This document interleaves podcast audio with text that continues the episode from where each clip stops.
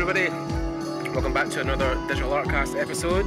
Um, thanks once again for joining me. Um, the last couple of months have been great. Some awesome stuff has been happening, um, and just in general, trying to make sure that I've got some of the, the best guests I can get on the podcast.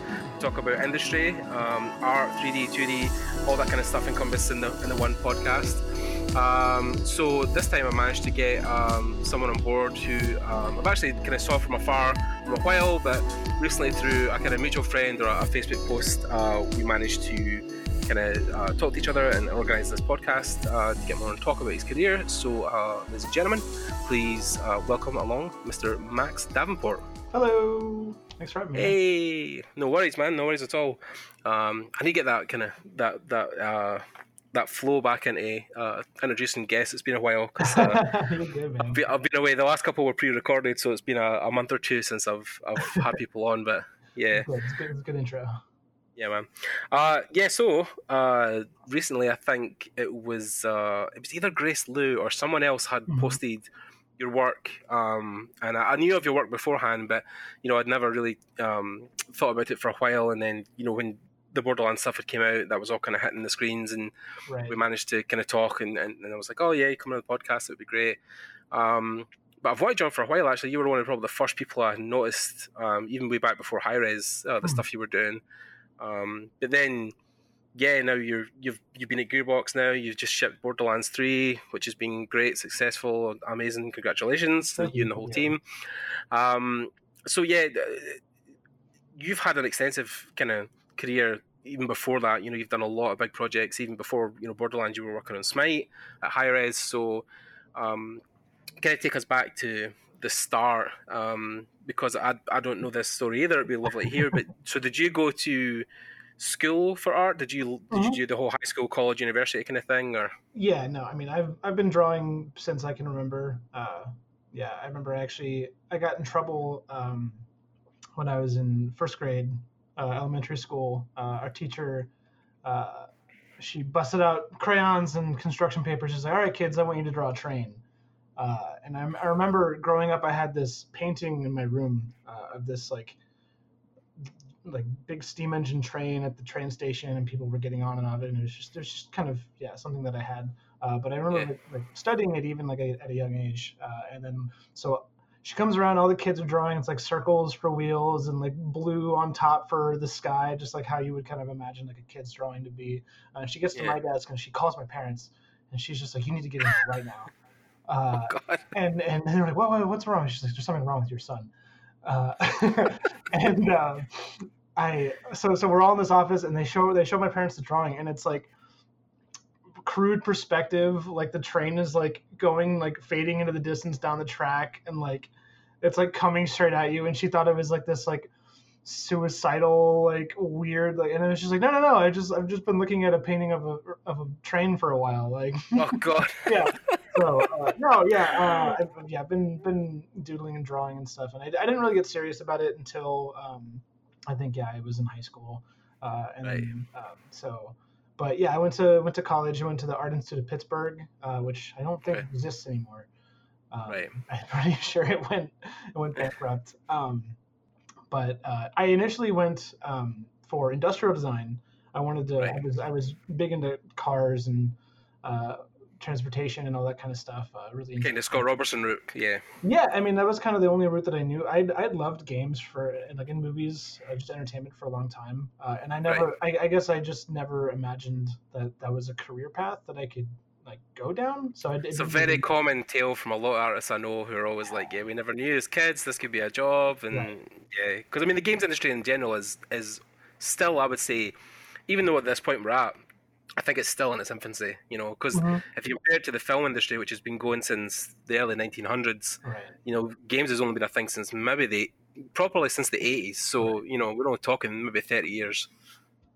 yeah it's it's it's pretty it's pretty wild um just kind of seeing even the quality of like games art education that's that's progressed over the last Oh, yeah. maybe even like 15 years um Yeah. just like the trend of like either like campus based like actual colleges or now you have like the workshop uh, Yeah. and, like, like studios like Gnomon and uh, Brainstorm, Focal Point, All Cube the- Brush, all this kind of stuff. yeah, yeah, All, all of these, all of these wonderful, and it's like people who kind of grew up either they went to these schools and they didn't get the proper education and now have like gone back like okay this is how you actually Yeah. do it and it's just it's been a cool like uh, learning renaissance as far as like this industry is concerned uh, there's so many more resources and tools now So you went industrial route. So you were you were planning to make cars and yeah you know, yeah yeah. sorry um yeah so i went i did two quarters i was in that track for about six months and i wasn't really enjoying it it was a lot of rudimentary i mean like the base the base projects were essential it was a lot of just repetition a lot of just core um just technique fundamental stuff. yeah, Yeah, right it was it was- it was not not the things i wanted to be doing um but i needed it at that point i was yeah 18 year old i didn't know what the hell i was doing uh, but no I had, I had roommates who were in there making monsters and i was like oh what what's this about what, what are you guys doing like oh we're in the we're in the games track and i was like uh and so i i, called my parents and I'm like uh mom dad uh, i'm switching my major and they're like what yeah. I was like, yeah, well, I'm gonna make video games. They're Like, you're never gonna, you're never gonna go anywhere with that. I was like, all right, well, Oh, we'll, God, we'll, yeah. we'll, we'll see what happens. And yeah, so Yeah. turned out, yeah, it turned out pretty good for me. Um, I got lucky. So, um, but no, yeah, after after school, I actually got, um, I I interned um, at a medical company back home for six months. Uh, stayed with my parents, um, and I ended up getting a job. Uh, one of my teachers uh, worked at a local studio, Schell Games, um, which is Mhm. a wonderful studio in Pittsburgh. Um, uh, so I worked there for about a year uh, doing concept. Which, yeah, coming like out of college, like being able to do the exact thing I wanted to do, I feel pretty lucky about that. The fact that I was a like I had the opportunity to do it, and that I didn't immediately get uh, fired for ineptitude. yeah. No, I mean, like, well, people always talk about this thing where they're like, "Oh, I felt lucky," but then I think for a lot of people, I remember somebody. I never know who said the quote, but somebody said that luck for them was preparedness meets opportunity. So yeah, you probably were valuable asset at that time, but then obviously you met the right people at the time who wanted you part of that team. So right. um, Yeah, Yeah, and and I I often tell this to a lot of uh, students, um, a lot of people who are kind of coming through the first time. It's like, oh, like how do you how do you get these opportunities? And part of it is like, well, half like there's a lot of luck involved. On o- obviously, there has to be the right time. There has to be openings. There has to be connection there. But it's like, yeah, you have to be good at what you do, and you have to be a nice person. You you have to be able to work well with others. Mhm. And if you're Yeah. uh, I've I've run into a lot of stubborn young artists who have more talent than sense. Um, Oh. and they end up uh, being really good, but then they can't get along with anyone, and they end up not being able to kind of push forward. So it's a real hindrance. Yeah. Like, don't be don't be uh, don't be rude. don't be a dick, guys. Yeah. Life lesson. no, it's it's a very common trait, and I think I've seen through you know the, the few years I've been here, I've already seen people who have came with a bad attitude, and because the industry is so small, they're quickly rooted out, and um, yeah, they don't try to you know get mu much more opportunities. I mean, I know people in studio specifically who are really super talented, but um, they're just not a team player. So, but then sometimes that's just a thing where there's a cross and a divide where some people Mhm. will probably be better suited to freelance as 95 in a studio. Um, so yeah, you've got to kind of decide early on. I think what you feel is is the. But then even with freelance, you still need to work with an AD. You still need to work with a team in a sense. So there is a sense of you need to be able to get on in, in some respect. So yeah, yeah, it's interesting, kind of rooting out um, the different kinds of like work culture that people prefer. Um, Yeah. Because I, I'd say like I do I do concept art, but at my core, like I still I consider myself a game developer first. Like it's Right. not it's not that I just want to focus purely on the art. Like I always have questions about design. I always have questions about narrative. I always which is good. Which is. I think is a- an essential part of working in games, regardless of your skill. If you're 3D, 2D coding, I think you have to have that passion for right. designing and building games. Yeah. Uh, I, I will say, like, I, I won't talk about the quality of my education, but I was able to kind of touch a lot of different things. We didn't have a concept art track at my school. So a lot of that was just kind of scouring the internet. Um, I Yeah. think one of one of my one of the first uh, really good tutorials that I just kind of poured over. Uh, Devon Cady-Lee, huge inspiration of mine. I've always loved his work. Um, but he had uh, this tutorial of um, this character from Dune, uh, and I Mhm. just I just poured over over his process for that for a long time. So uh, while I still was able to kind of get access. It's like, oh, I learned how to rig. I learned how to do like some animation and 3D and sculpting and like all these things. It was like Mm. that was really kind of the pattern. It was like, okay, I want to stick on this. And uh, but um, yeah, it's uh, I'm I'm really happy for kids, or I, I should say just students now who have Yeah. all of these resources now. Um, it's just like all it takes is There's a little always- bit like self starter. Yeah. It. Just don't even ask questions. Just just really run with it. Yeah. Yeah, I mean, there's just there's almost at this point like too much to choose from because there's now like so many schools that offer, you know, tracks to help people. But then I think obviously I think the the key thing I've seen at students that I've talked to, and I'm luckily going back to another talk this week. But um, when I talk to them, I usually say having a specialization or having an idea of where you want to focus is always good to start with because. Mhm. I think when you try to build yourself as a generalist, sometimes unless you are a highly skilled generalist where you can do a lot of things competently, then it becomes a harder path to look down because then you know you, you're you're splitting your time amongst so many different tasks Right. rather than just getting really good at one thing. Um, so yeah, that's and I've suffered from it definitely. I've definitely Mhm. had struggles of like, do I want to do concept? Do I want to do 3D? Would I prefer? Um, and now I'm trying to push obviously more 3D stuff, but Yeah. um, it's, it's hard in the start because there's there's now so many schools and so many opportunities to do different things. Trying to settle on one thing is one of the hardest things I think. especially starting out like there i don't think anyone who kind of comes out of a two to four year program like that having only just started doing uh, game art has enough skill um, to really push forward and to do all of those tracks like there's Yeah. yeah I, I i learned basic amounts of all of those but i would even though i learned how to do rigging i would never consider myself a rigger or an animator or any of that kind of stuff like yeah like pushing pushing a specialty there uh, out of the gate is really strong. I would say that if you are looking to kind of just work on your own and make your own projects, uh, if you have an aptitude for multiple like kind of paths like that, like absolutely go for it. Like never limit yourself to uh, one thing. But if you are trying to really get in and cement yourself as a uh, like in a core position, then yeah, you have to choose a specialty because yeah, in any any studio that I've worked in, everything is compartmentalized. Everybody has like their their job. You're not just Their own around- job, Yeah, yeah. you're not running around like every other week, like, oh, I'm going to model this week. I'm not. I'm going to animate next week. no, no, you're not, idiot. Like, get the hell back to your You're desk. paid to draw, just draw.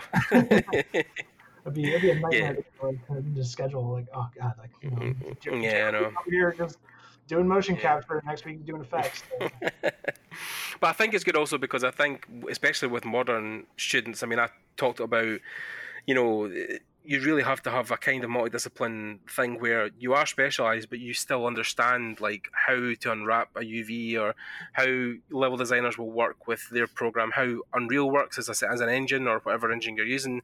Um, because at points you will have to cross slightly onto other realms of, of disciplines. So, you know, like you said, you don't consider yourself a rigger, but it's good to know that, you know, when you're maybe creating characters in 2D, you're trying to understand you're creating something that's going to be game ready.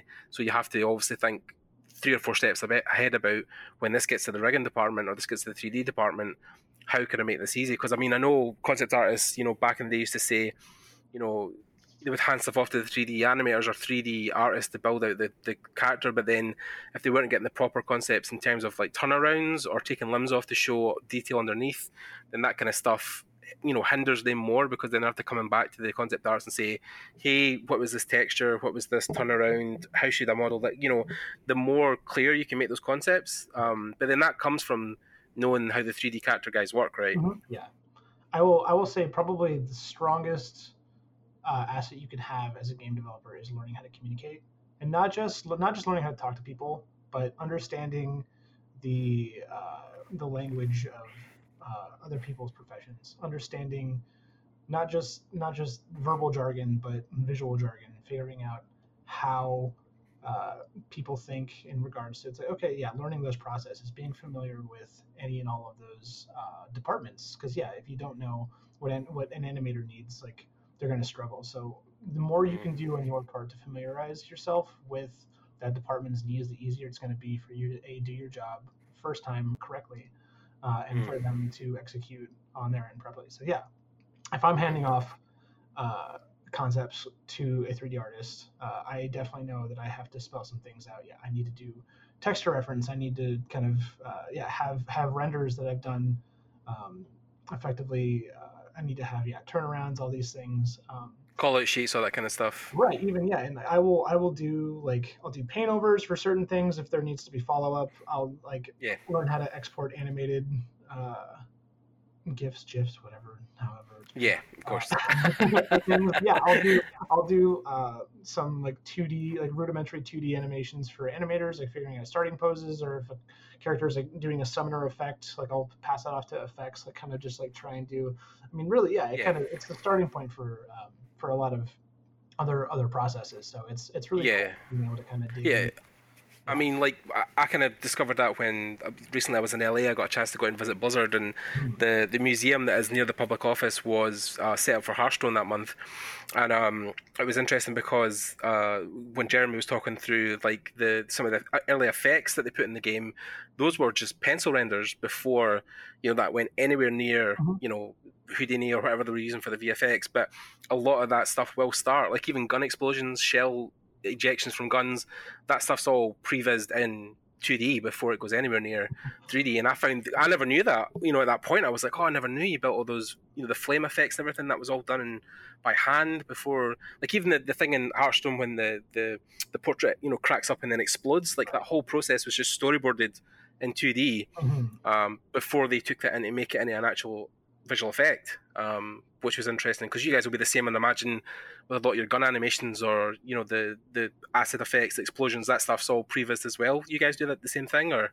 Yeah. Um. So a, a lot of times, even if we don't have time to kind of go in uh, and manually make like temp effects, uh, I Yeah. f- I feel like yeah, if we need something quick, we can always kind of cannibalize and reuse old things. Um, right? The, big, the biggest thing for a lot of, especially animation, is just like timing and kind of presence uh, for a lot of those. Yeah. Uh, so yeah, if we if it, it makes sense to have the cheapest, quickest method to kind of get uh, the intended effect or um, yeah, if, if if they have quick 2D drawings for those Hearthstone effects, it's like yeah, like you don't want to go ahead and texture an entire asset. Like we always Yeah, yeah anytime we do uh, we have new characters in games like yeah we have concepts go out and then proxy meshes will be put in just base gray uh, Mhm. loosely rigged just enough to kind of get uh, enough of the silhouette and enough of uh, seeing if there's any animation concerns regarding god i don't know cloth or just collision or Yeah. Any of that stuff so it's like yeah there's always there's always processes to kind of uh, yeah make sure that we're not overextending ourselves just time wise budget wise all that kind of stuff so yeah definitely makes sense yeah, to previs those things. Yeah, and again, I think just in general with with production, time is always money. So yeah, if if uh, if you waste a lot of that just you know spending maybe like a month on a particle effect for a gun or something it's like people will obviously come back and be like what the fuck have you been doing for a month like you know like we this game ships in like six weeks what's happening so um but yeah like i mean have you found you know since you went from kind of studio to studio there's definitely like a language or a, a rhythm that you found in each department or or have you found that each company has like a different mindset when it comes to previs or concept it really depends on uh, i feel like it kind of depends on the project sometimes because I've, Right. I've worked on i've worked on mobile projects i've worked on educational projects i've worked on uh, live service stuff and then i've worked on some aaa like here's a three-year dev cycle like right at that when it's done. Um, Yeah. So having kind of an insight and seeing what the priority is on like a deliverable date and also just, uh, yeah, just just the timing cycle for some of these Yeah. some of these things. It's it's been interesting to kind of go in and see what's really important. Uh, like at the end of the day, ninety percent of the process is the same. Like there's only there's only so many ways you can put characters and props into an engine. Like that's not like of course not like, oh Yeah. yeah. we started out with like everyone has like a blackboard and we just yeah, it's not there's no yeah yeah there's no like magic uh, to that, but um, Mhm. just just kind of seeing yeah when when I was working on Smite, um, seeing uh, the character pipeline, just how accelerated that was, and how many how many uh, animators and character artists there were at that studio because I mean that's that's the moneymaker, right? Like you make skins, Right. you make new characters, like that's how that's the important thing. So that pipeline, all the character centric stuff was kind of like priority priority one. Yeah. Um, and and you would definitely see that, and a lot of times it was under a lot of stress. Like you'd have like, Yeah. like too much people be crunching, and it's just like, oh man, I really like I really kind of feel for these guys. Uh, and then like you go to a AAA space where it's like, all right, like instead of like four weeks to do this, you have like ten weeks to to do certain things. Um, right. because like it's it's budgeted, it's planned well.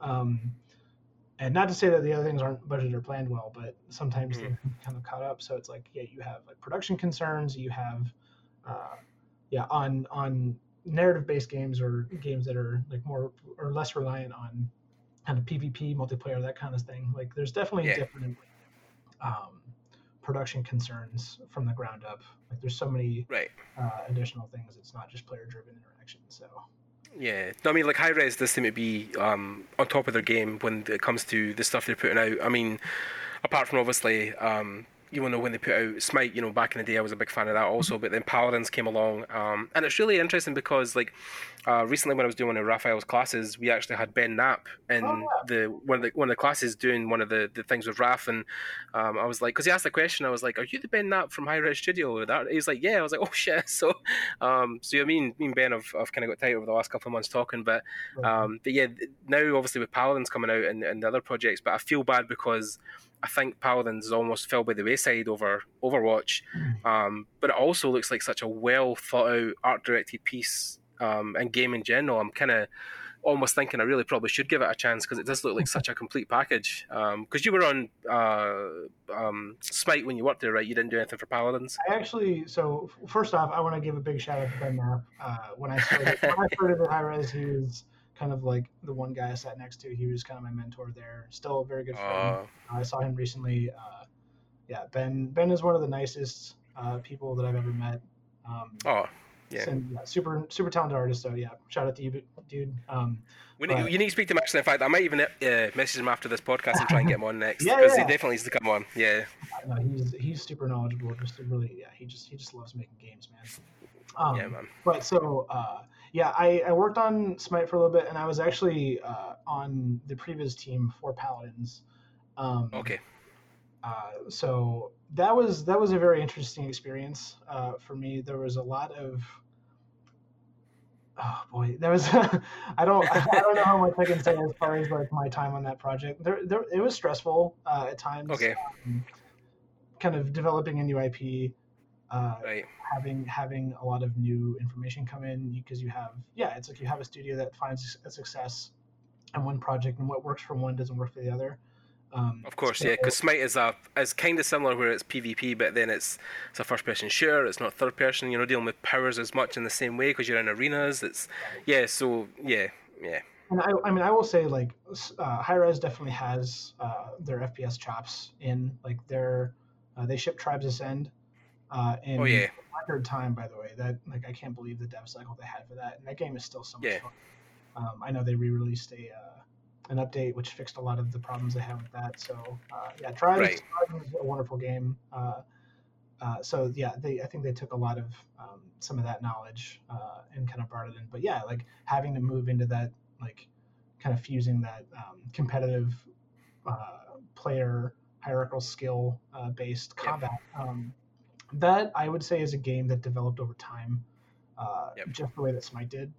Uh, there was a lot of yeah. lessons to be learned on that kind of stuff, um, and I didn't I didn't stay on that project. Um, I ended up leaving the company Gearbox, obviously, um, but uh, I'm happy that they were able to kind of find uh, a home for that project because yeah, it's hard. It's like I know it, it's funny. Like I, I was on the beginning team for Paladins, and I was like, hey, you want to come over here? And so I ended up working on Battleborn, which was mm-hmm. another character-based shooter.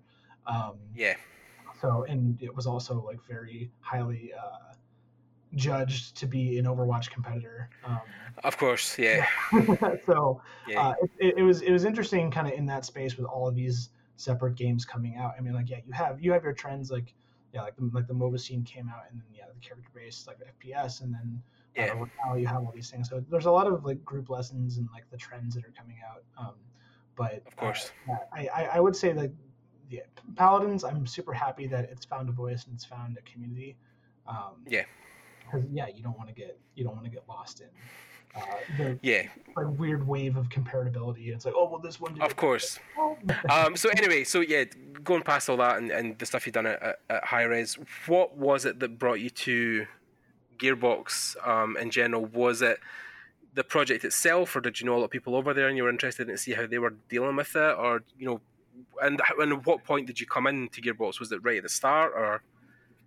Um, so it was kind of a mix of a couple things. Um, I was fortunate enough. Um, so my buddy Jimmy Barnett, um, who was the weapons art lead uh, for Borderlands 3, Mhm. um, they that team was absolutely insane in what they tried to accomplish over three three and a half years.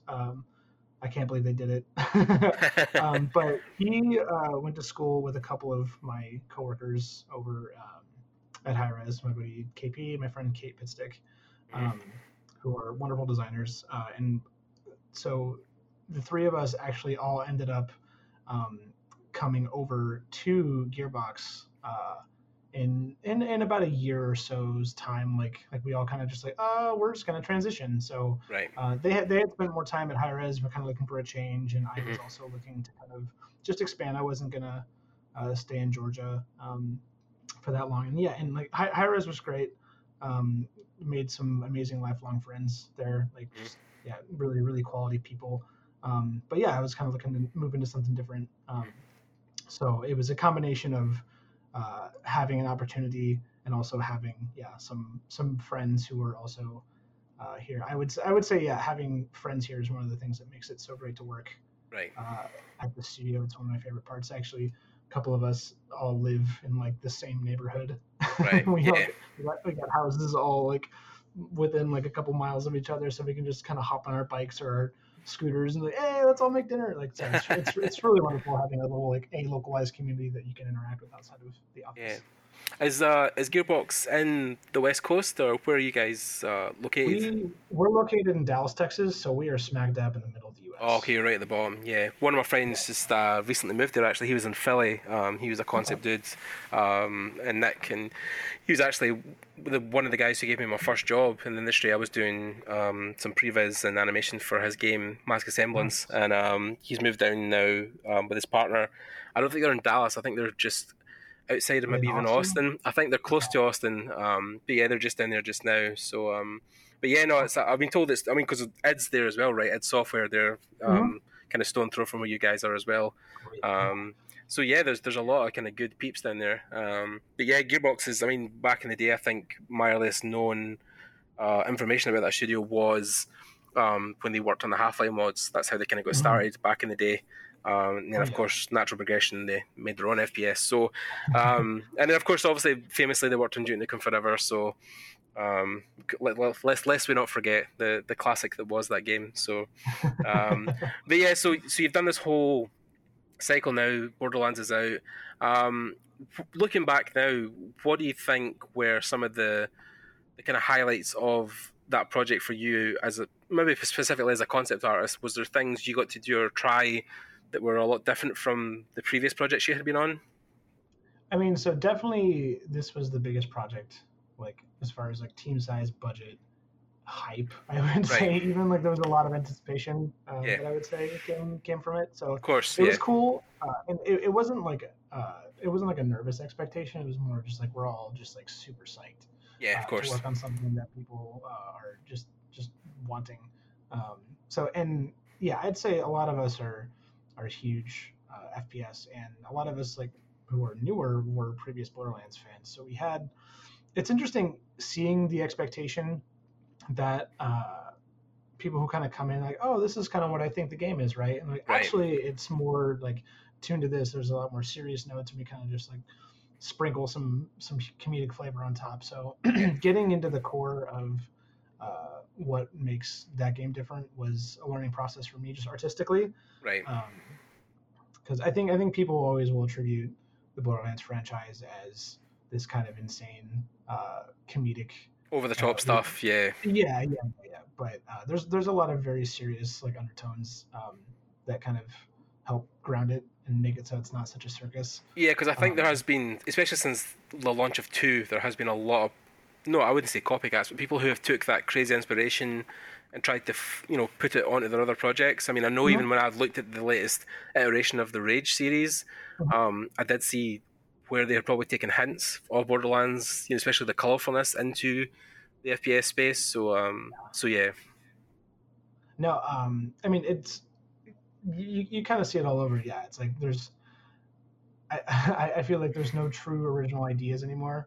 Of course, um, it's all just kind of like permutations on, yeah. on different on different strategies. But yeah, uh, yeah, no, we definitely had a big challenge um, with this project. Yeah, just making sure that a it lived up to everyone's expectations, it delivered something new.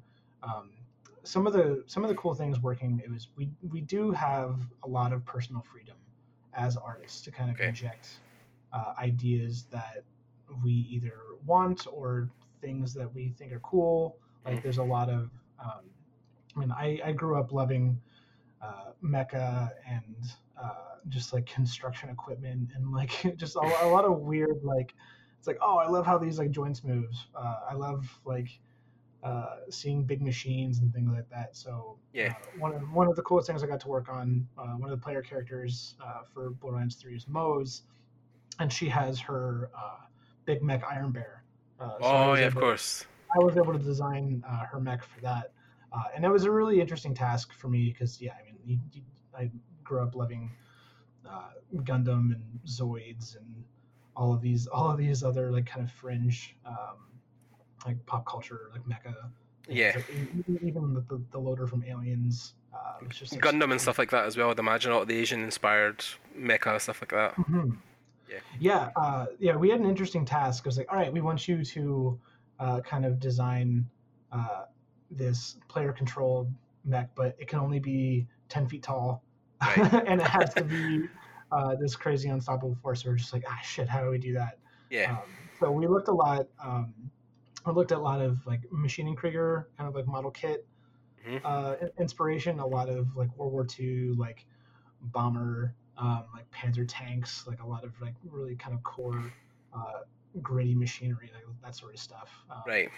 So you'll see, yeah, it's like we have like jet engines and big hydraulics and a lot of like kind of over over uh, stacked panels and fuel tanks and just like lines and like yeah crazy military like uh, mesh netting and like all these yeah just just these kind of fun like it just feels like the inside of a like a cargo plane or something like that so uh, Yeah, I remember watching the Twitch feed when Borderlands kind of just dropped, like the midnight Mhm. launches and stuff were happening, and I didn't have, you know, at the time I was kind of alone fun, so I was watching everybody else have fun with it. But um, but yeah, I watched the the the the Moze's kind of the gunner thing happening, and uh, the the minute when the mech's called down, it was almost like a like a Titanfall moment, you know, like climbing in the mech and the screen's going up. Um, Yeah. but it was it was amazing to see, like to have to integrate that kind of gameplay into an FPS as well, where you're already running and gunning with these crazy guns, but then all of a sudden there's a mecha on the boardwalk. Like it's just, it gets even more. It's like that ridiculous, you know, kind of thing you're talking about, where it is a serious FPS, but at the same time, you know, the craziness is like, right, great, you get to call a mech down now. Like this is this is the bonus. this is the add-on bonus. This is the great thing. So um, so yeah, it's good. I mean, and then designing that thing. I mean, it's good that you know, like you said, you've got freedom because I think then if you get too restrictive, it will make the you know the well probably the gameplay suffer as well. But then you as an artist didn't want to be chained too tightly to the desk and saying that you know you can only influence this way or you can only you know I mean the initial concept phase is always it's such an idea generation you know machine that you almost need to just be let loose at that stage and not really be given a lot of direction because you already know the Borderlands franchise you know the the style guide you know how that you know things need to look but then having that freedom to then think oh this would be really cool if it was more based on this or based on this and then bringing that into the world um it is a great thing to do as a concept artist. And then you can obviously you know put your stamp on it when people play it and say you know i made that. You can point towards it. So um so yeah. So apart from the mech was there any other ones that you thought were you know um your kind of babies or things that you really loved making? I saw in your portfolio recently there was a lot of the the kind of dragon concepts or this is it Saurian kind of the creatures that you built yeah. out? Yeah, um, we had these uh, dinosaur alien. I mean, they're, they're, they're essentially just space dinosaurs. right yeah and, and yeah, uh, I don't think Saurian is a new uh, name. Like, there's there's roots in other like yeah MMOs and D and D and all that kind of stuff. It's like, all right, like that's a that's a familiar name. I get it. of course Um, but uh, I feel like we like there's a lot of referential stuff in the Yeah. Borderlands games, um, and looking at uh, some of the some of the creature designs, it was kind of able to like also put in some pop culture reference into that stuff. Um, so Right. yeah, tho- those were originally uh, like more just like purely frog like.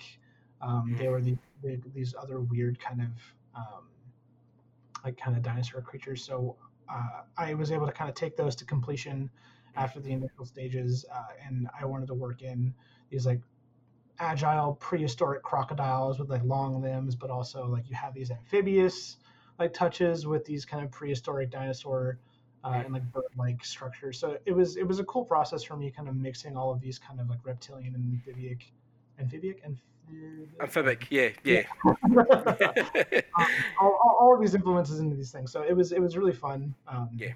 Yeah. Then, well, sorry. Uh, no, no, but I was going to say, but then it's great to just be handed in, you know, these projects where you get to make such key characters because sometimes, you know, probably earlier on in your career, you would have been making, you know, like background people or just, you know, random NPCs. But then when you're getting handed like, you know, I wouldn't say main characters, but things that are quite present or prominent at the front of the game, like mm-hmm. you said, the mecha. But then obviously, um, spoiler alert if anyone's played borderlands 3 or they want to know don't listen beyond this for the next maybe 30 seconds but you got to design or help design uh, tyreen right the, the the final boss in borderlands 3 the, the kind of uh, yeah yeah, yeah so yeah. Uh, yeah. again spoiler alert.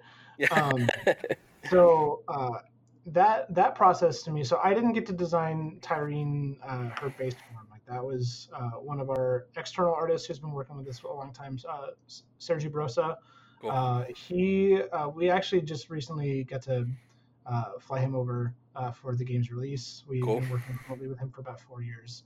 Uh, nice. he did an incredible job. He designed, yeah, the main villains. He designed the entire uh, Bandit, Children of the Vault army. Yep. the dude, yeah, he's just prolific, super nice. Like when he was here, it was like he was just like part of the family. Like I felt like I'd known him, like yeah, forever. I felt like I'd known him for like a decade. Um, but kind of building off of uh, one of his designs was pretty cool. Uh, yeah. One of our uh, other designers, uh, Matt Cox, uh, mm-hmm. was the, he was the um, one of the principal boss designers uh, mm-hmm. for for BL3. Um, he really gave me a great starting point yep. for for that for that project. He had kind of blocked out and done a lot of like pre-research, like, hey, this is. It was actually one of the smoothest character design um, processes I had been able to go through. It's like, all right, like here's here's our like battle constraints. Here's what we're doing. Here's like how like tall. Like here's the scale we wanted at. Here's the attacks we wanted to do.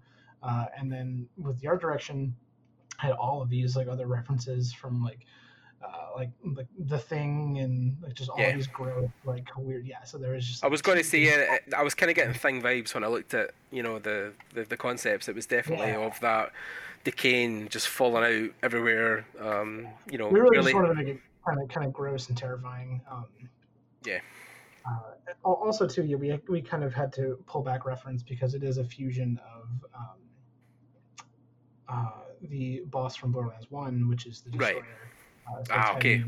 Yeah, Tyreen ends up like kind of uh, merging with that creature, so it's it, it's a mix of kind of like uh, her kind of amalgamation of what she's built up over the entire game, plus like the themes right. that are present in that one. So honestly, for us, it was a great like okay, we didn't really think that that first uh, that first boss in the first game was really super fun. So it's like there were some there were some cool like notes there. Like let's bring it back. Mm. Let's let's give players a more rewarding experience. Yeah. Uh, for that, so it was it was kind of a cool turnaround uh, in that area. Yeah, because I mean, it's good that you can actually portray both styles of. I mean, I say both styles. I suppose as your concept artist, you want to try and be able to explore both, but you have a very good definition of being able to do very organic stuff, but then also pulling it back and doing the more hard surface stuff. You mm-hmm. know, because when you look at, um, you know, like Flak or like the other people you've done where are more droid based, you know, even with Flak, you're you're also combining both worlds, right? The hard surface robot, and he's covered in coats and trenches and scarves. So I mean it's good that you can explore that range because I think obviously it makes you a lot more versatile as a as an artist in a project because then you don't have to bring in extra people to do other things. You know, you're like, no, I can turn my hand to that. I can do this. Mm-hmm. Um, do you feel like that's a good thing, even if you're specialising in 2D, that you should be able to explore, you know, multiple styles? Because I mean, your stuff is obviously very stylized, but then if you needed, you probably could call on a more realistic approach to your work, right? You mm-hmm. could then explore that as well. Um, yeah, no, I uh, I definitely have always uh, liked e- even I. It might even be a little annoying to work with sometimes because I will like flip flop like during like a, a, single task like on like style stuff that I'm doing. Just it's like oh like today I want to like work more ink. Today I want to work more painterly. Yeah. Um, and so I've always really enjoyed kind of exploring different styles like that. Like, um, mm-hmm.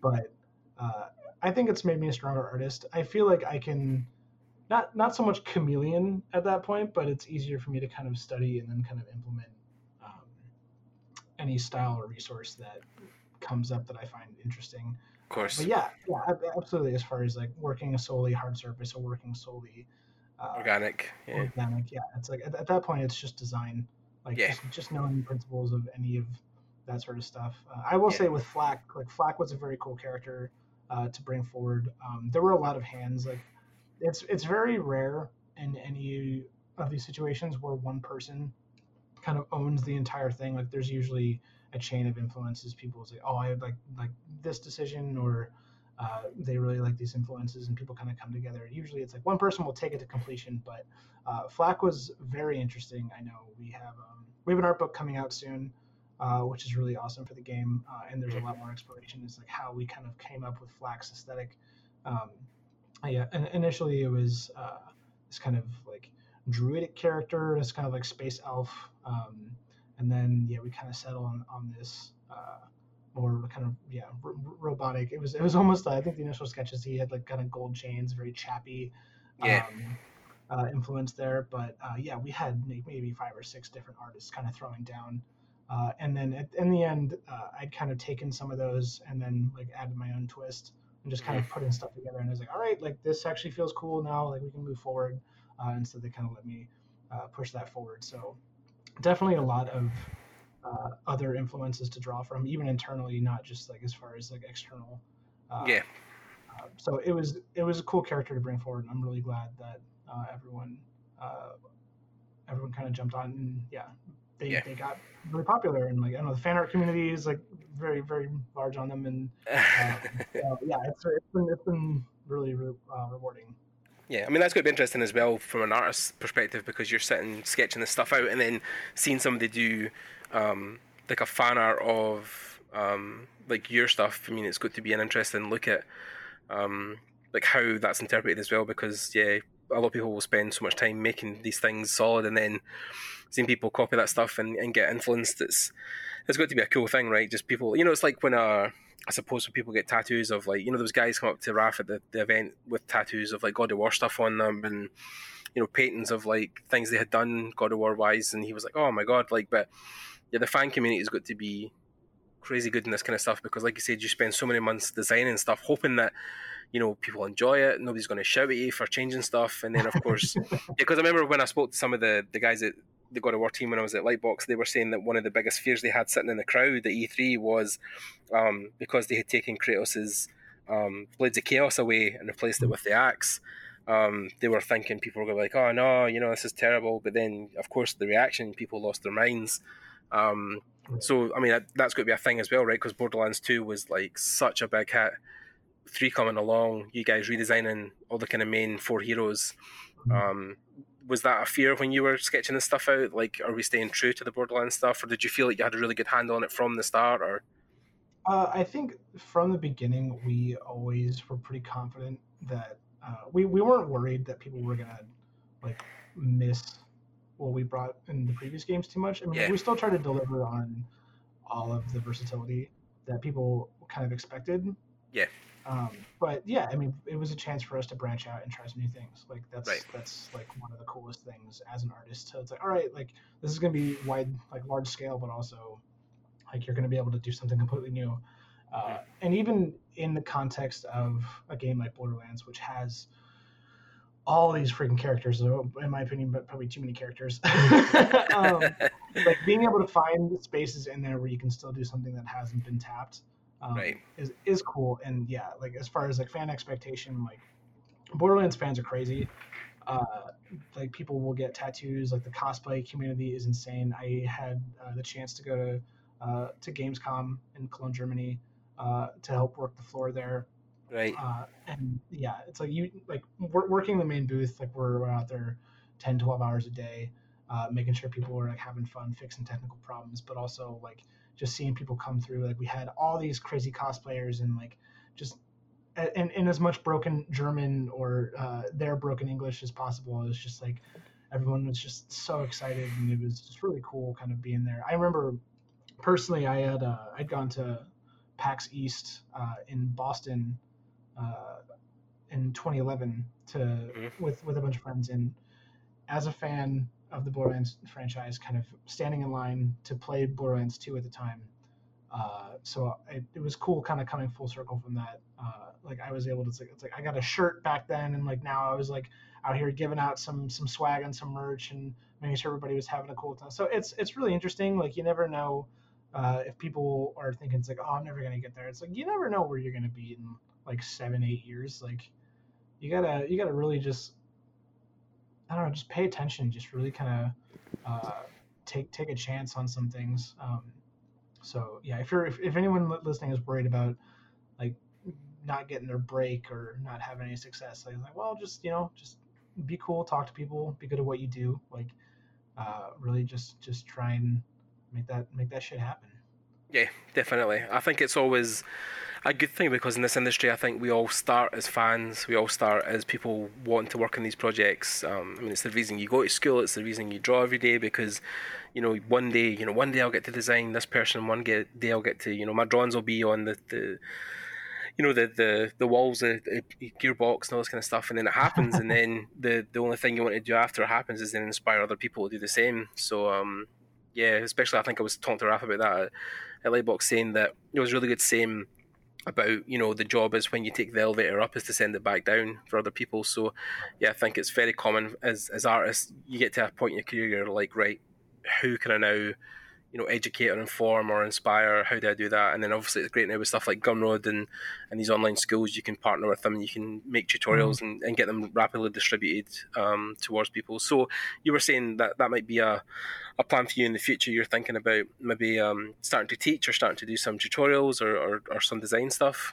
I mean yeah it's like i think i'm at the point where i could definitely uh, put some put, put some things out. I, I would like to really put some time forward and figure out something that I could do that's different from all of these other. I mean, like I don't want to just like here's how I make characters because I don't really think the way that I make characters is anything special. Um, right. I'd like to kind of dig in and really get into more technical process on like if if I like I, I don't know like it's like oh if I want to do like mechanical design classes or something that isn't like so widely uh, pushed. I know there's a lot of like even like like with ArtStation's new um, uh, learning uh, kind of yeah like the the subscription thing they've got one yeah, yeah. yeah, yeah. there's there's so much more opportunity now with that like go like props to them um, mm-hmm. but uh, yeah it's like I, I definitely want to kind of just try and do something different i feel like that's kind of more my speed anyways i don't really want to do what's popular i want right. to kind of find that's just a weird like perpendicular avenue. It's like, all right, well, what about this thing over here that nobody's like looking at? So I feel like yeah, there's a lot lost in the uh, the popular scope. Uh, there's so many cool things in the art space. A lot of cool indie games that get overlooked. Um, yeah. So uh, I feel like, yeah. I think it's definitely a thing that will make you stand out more if you take the time to um, really put your stamp on um, the tutorial stuff because um, there's almost a failure in that where, you know, if people try to almost copy what other people have already done, then you know you're then fighting against those people as direct competition, and then you know I suppose it would be like something maybe trying to do just a basic character anatomy class, you know, but there's already Glauco stuff out there and Rafts plus others, you know, like is that yeah, is that going to be any better than their stuff? I mean, I'm not saying like obviously Raph and Glauco are like the best in the world. I mean, they probably are, but like at the t- at the time, like you know, eh, going up against those guys, if you aren't on their level or above, then yeah, eh, it's almost like it's hard to fight that. But then if you're doing something with a totally unique spin, um, maybe even just like something like how you really use your colors or how you really find that stylized edge. Um, that could be stuff that is, um, especially I think when it comes to stylized stuff, because I've not seen a ton of stylized art, especially like you know people who maybe hand paint textures or have that real stylized edge. Like that's very um, very rare now. I think. I mean, I was speaking to some of the guys on the Warcraft team when I was there at mm-hmm. Blizzard. Mm-hmm. They were saying it's it's almost impossible now to find people who um, have the base level 3D stuff, but can also hand paint, hand render textures for stylized games because it just isn't taught anymore to paint to that extent. Because a lot of people in 3D will now use pre-made textures in Substance or Mari, um, and not really take the time to you know bring things into Photoshop and hand render stuff. So when they find stuff, yeah. Uh, yeah, I was, I was gonna say yeah. It's kind of insane how that's already becoming almost a lost art. Uh, yeah. I, I, think like 20 years ago when you had like that was all you had was just your diffuse. Um, yes. Uh, textures and all of these games were so heavily hand painted, even if they were realistic looking, like all of that was done uh, just very by very hand. Yeah. Just, just on. So um, yeah, I've I've heard that from multiple studios. I know uh, we uh, talked about uh, uh, Grace Liu, who uh, works down at Airship. they mm-hmm. Battle Battle Chasers, which is a phenomenal game, phenomenal studio. Of course, yeah.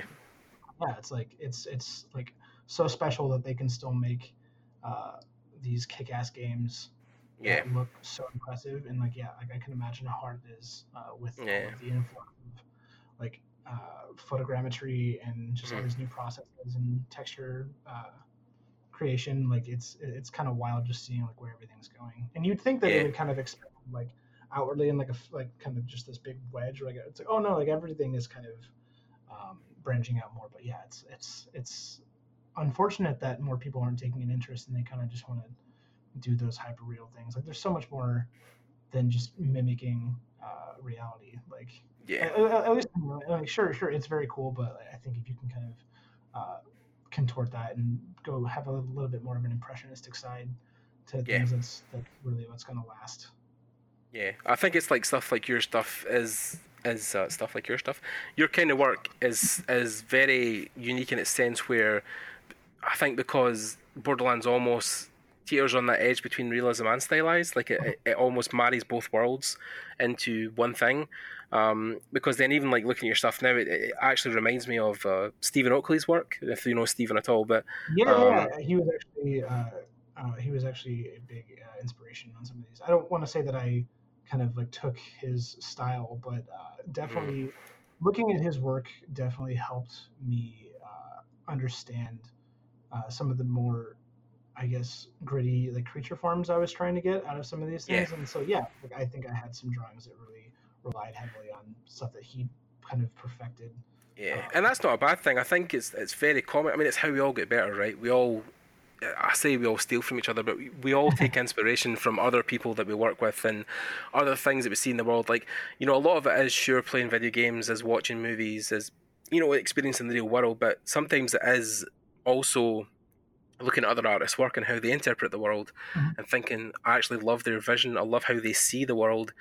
You know, I want my stuff to, you know, reflect that as well and, and be part of that same conversation. So, you know, I think when people um, um, there's a difference between copying somebody and taking inspiration, right? So, if you were saying a lot of your design theory or a lot of your design choices were taken from stuff that Stephen had designed, then that is definitely a compliment. Um, you know, as long as you're not ripping directly off his designs, of course, then that's fine. But yeah, definitely, if you're just taking inspiration from his stuff, then it is a very big compliment because um, I know if I was making something, you know, people were saying, "Oh, you know, you really inspire me." Like it's, it's like when I met people at Lightbox, fun enough, who when I was talking in my Scottish accent, they were like, um, like, "Oh, I recognize your accent," and I was saying, "Oh, you know, I do a podcast called Digital Artcast," and they're like, "Oh yeah, I listen."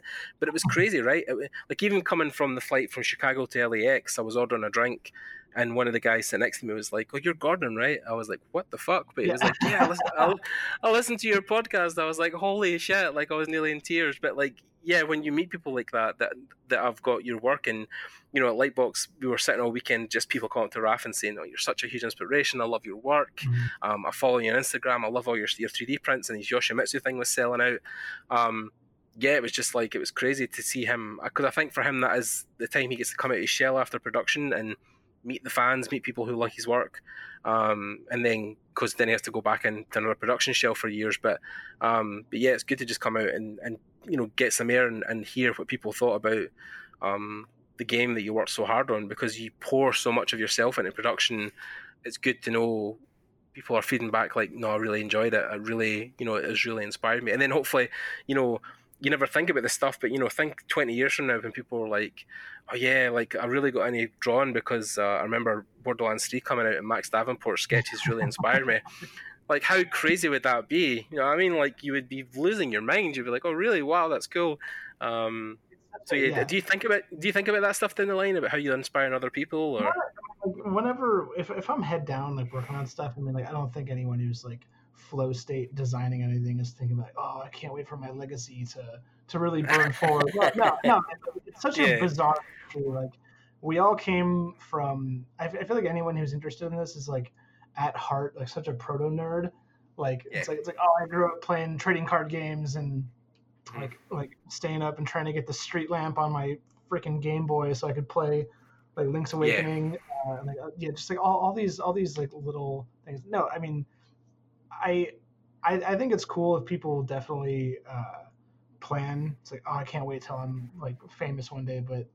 Uh, to, to have like such a like I guess love driven Mhm. art form uh, as as video games like it's such a it's such a bizarre profession like thinking that there are artists that are like rock stars to me is like total antithesis to kind of like what uh, we should be aspiring to as artists like it shouldn't be i mean like in such a kind of uh, like social media dominated space where you have Yeah.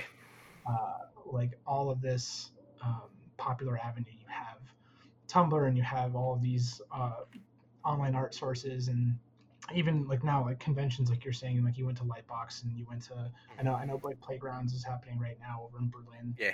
um, and you just have this i mean because it is a huge industry now and people Yeah. are people are interested people are curious they're concerned with like how people are doing things there's a lot of money in it um, so it's just it, it's not not it's not that it's a bad thing but it's like you you sometimes can see people get too wrapped up in that social element where it's like they will i mean and, and maybe that's just uh, something that's inherent in fame itself or people kind of get Yeah. wrapped up into it and they start losing focus on something that's kind of core or uh, not to be like purist about it but like i, I don't know Oh, of man, course. like, uh, I think it's trying to take the ego out of your work, right? right and and uh, well even even just no matter how successful a product gets like understand like why you got into it in the first place like don't don't don't at that point uh do it for the clicks like do Yeah. because do you love making it like um Yeah.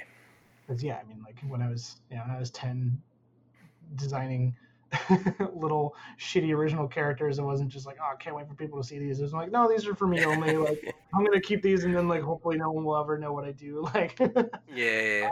No, I think it, there's definitely a- I think two two frames of mind where people can, you know, want both. I mean, I think my earliest introduction to that kind of stuff was listening to Jim Lee um, of DC Comics, like when he talked about, you know, those moments where he gets to sit at Comic Con and draw um, those headshots for people. Yeah. He was like, that was one of the things I dreamed about when I was younger. Was you know people coming up and being like totally in, in awe of my art and be like, you know, I want a sketch from you because um, I think there is there's part of us, you know, part of all of us that kind of want something similar. Not to say that you're, you know, you're a diva about it or you have an oh, ego, Oh, no, but no. almost, we definitely Yeah. crave validation in that sense. Like I, I, I won't say that every time that like I recently had some shit share on Twitter and I was like, oh, that got eight thousand retweets, and I was like, fuck yeah, Yeah. that's awesome. Yeah, no, but uh, Yeah. I can totally, I can totally get that. Like, but yeah, do, doing it like if, if you get too caught up into that, I think it can be a little toxic. Um, of course, but no, yeah, no, there's nothing wrong with wanting to, yeah, kind of. yeah. I think it's having the balance right. It's it, it's acknowledging the fuck yeah, but also then going back to your desk and doing work right. It's it's not getting to the point where you're like, oh, I don't need to draw anymore, or I don't need to try at my work anymore, or you know, I mean that kind of stuff. I mean, obviously, I don't think anybody would ever do that, but you know, that's obviously what you're talking about is taking that ego and then exploding it into something that can be toxic. It's interesting, yeah. I mean, like talking about like, uh, in, in we were talking about influences before, um, and Mhm. seeing like how artists will influence each, each other in like a specific space, uh, but also realizing like I feel like a lot of new artists look too much uh, Yeah. at at popular media and don't focus enough on kind of source material. They don't go out. It's like yeah, just go- go sketch like go do plein air like like learn watercolor. Yeah. Go like like get out, take a hike, like go like I don't know, study flowering, study like Yeah, draw more from life than like like something maybe who wants to get into character design will sit and maybe copy your flat designs, but then at the same time you've went and studied mechanical parts and real life people to come at that design. Like you didn't just draw mech straight away. Like there's almost there's always that foundation that people. I mean, I hear it very common in people, especially when it comes to drawing, mm-hmm. is that I mean in 3D as well.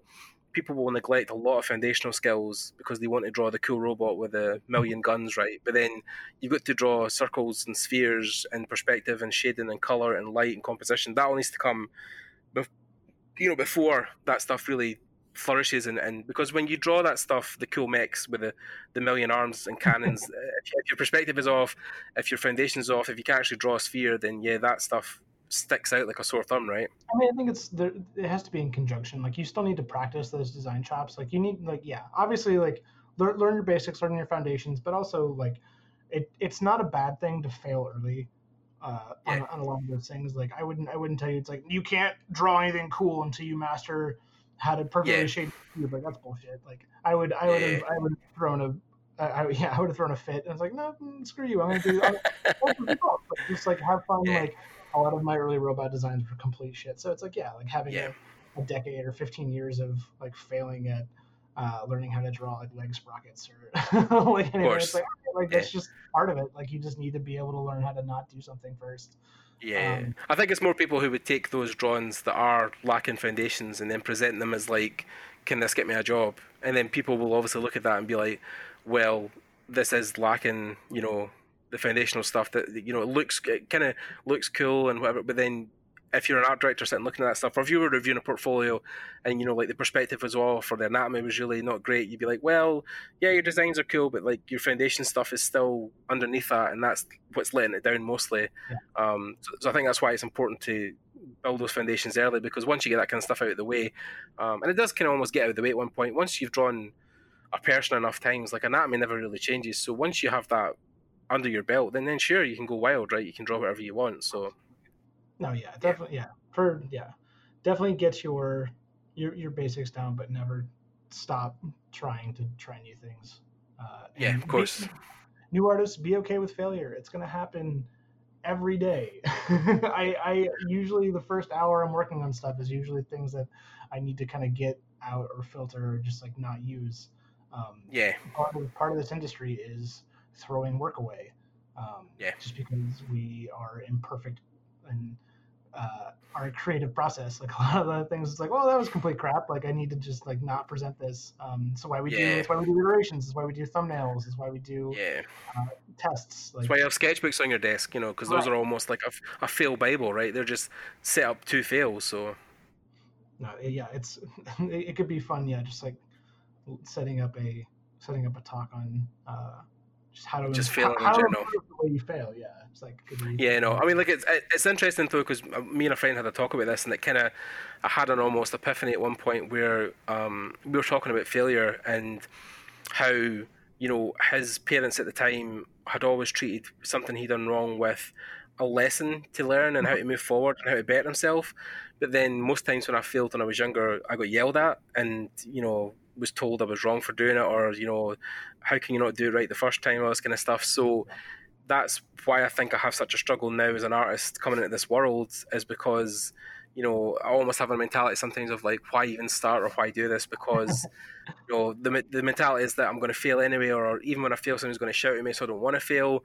So it, yeah, I think it's it, it, it almost is dependent on how you see failure as a very young child or how it's treated when you're younger, because that will then inform how you treat it as an adult. And uh, for a lot of people, they can be lucky where you know failure was never something that really held them back. But for me, I think the way I was kind of handled when I was younger, it, it definitely left a sour taste in my brain and, and, made me think more of the negative than the positive of failure. So definitely, yeah. but definitely.